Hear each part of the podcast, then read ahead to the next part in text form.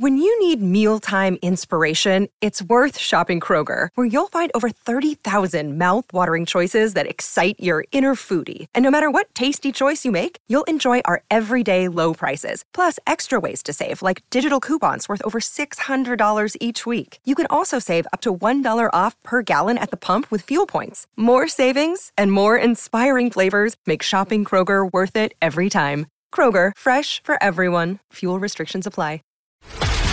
This is a Knewz.com news flash.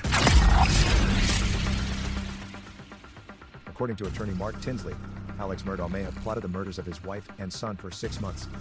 It has come to light that the ex-lawyer's murder trial had an understated connection to the infamous 2019 boat crash that led to the death of 19-year-old Mallory Beach.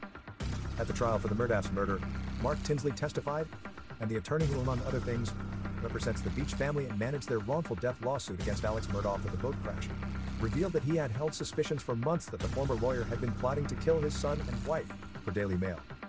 Tinsley stated that following the discovery process of his lawsuit against Alex, he found pictures that documented that Maggie knew about her son's drinking, the issue that was blamed for the boat crash. He contacted the Murdaughs with the knowledge and the hope of using the images in the case.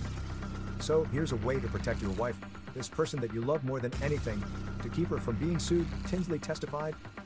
But the olive branch extended by Tinsley to Alex Murdaugh was denied, leaving Tinsley to sue Maggie, who just so happened to be killed in June 2021 before she and Paul could stand trial. The latter forced Tinsley to instead sue her estate, of whom Alex was the beneficiary.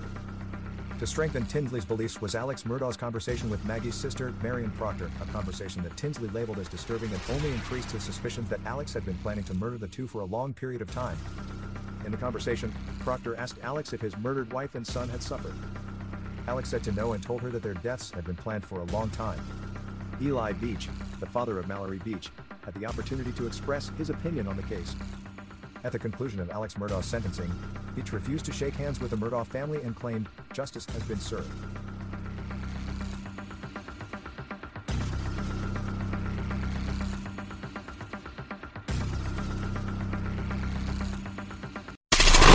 Knowledge. Knowledge. Unfiltered. Unfiltered.